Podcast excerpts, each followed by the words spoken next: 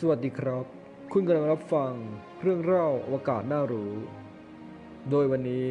ผมจะมาพูดถึงเรื่องการพบน้ำบนดวงจันทร์นาซาประกาศการค้นพบน้ำบนดวงจันทร์ หรือการค้นพบน้ำบนพื้นผิวดวงจันทร์ส่วนที่แสงอาทิตย์ส่องถึงเป็นครั้งแรก แต่ไม่ได้พบในรูปแบบของแหล่งน้ำ ในอดีตนักวิทยาศาสตร์เชื่อว่าดวงจันทร์มีน้ำในส่วนที่แดดส่องไม่ถึงเท่านั้น แต่การค้นพบนี้ทำให้พวกเขาต้องเปลี่ยนความคิด และหาคำตอบว่าเหตุใดน้ำจึงไม่ระเหยหายไป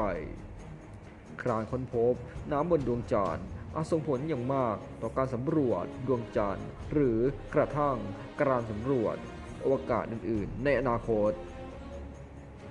นักวิทยาศาสตร์ ค้นพบน้ำบนพื้นผิวดวงจันทร์ส่วนที่แสงอาทิตย์ส่องถึงเป็นครั้งแรก หลังเคยพบแต่ในพื้นที่มืดของดวงจันทร์เท่านั้น แต่การค้นพบของนาซาครั้งนี้จริงๆ แล้วหมายความว่าอย่างไร น้ำที่พบเป็นแบบไหน และจะส่งผลต่อการสำรวจ ดวงจันทร์ในอนาคตอย่างไรนาซาไม่ได้ค้นพบน้ำในลักษณะที่เป็นแอ่งน้ำ หรือลุ่มแม่น้ำหรือแหล่งน้ำอะไรก็ตามที่เราคุ้นเคยกัน แต่พบในลักษณะเป็นโมเลกุลโดยพบที่แหล่งคาร์เวียสหลุมดำอุกกาบาขนาดยักษ์บริเวณซีกโลกใต้ของดวงจันทร์โดยเชื่อกันว่าโมเลกุลดังกล่าวถูกกักเก็บอยู่ในทรงกลมคล้ายแก้วขนาดเล็กมาก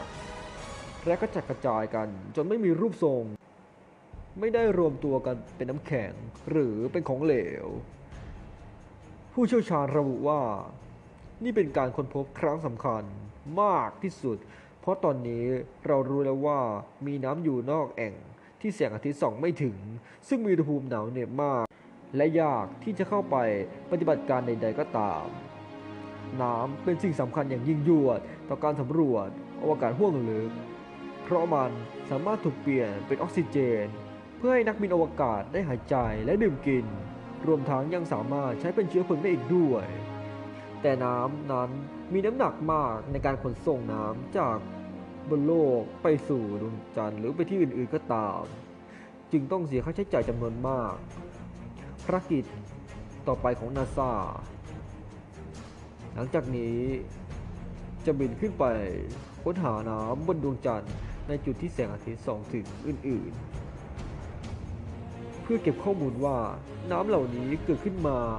กักเก็บ และเคลื่อนที่ไปในที่ต่างๆบนดวงจันทร์ได้อย่างไร ข้อมูลที่ได้จะถูกเพิ่มให้กับงานของภารกิจสำรวจดวงจันทร์ในอนาคตเช่น โครงการยานสำรวจขั้วดวงจันทร์การเพื่อตรวจสอบการระเหย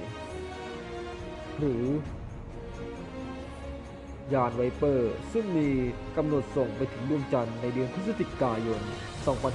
2566 เพื่อสำรวจพื้นที่ที่มืด ถาวรบนดาวบริวารของโลกดวงนี้นาซามีแผนสำรวจดวงจันทร์หลายภารกิจในช่วง 2-3 ปีข้างหน้า รวมทั้งแผนส่งผู้หญิงเป็นคนแรกไปดวงจันทร์ในปี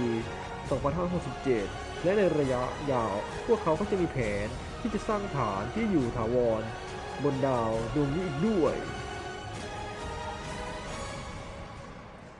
การสร้างฐานบนดวงจันทร์ไม่ได้หมายความว่ามนุษยชาติจะสามารถอพยพไปที่นั่นเมื่อเกิดวิกฤต แต่จะทำให้นักบินอวกาศสามารถอยู่บนดวงจันทร์ได้นานมากขึ้น ก่อนที่จะต้องกลับมาโลกเพื่อเติมเสบียง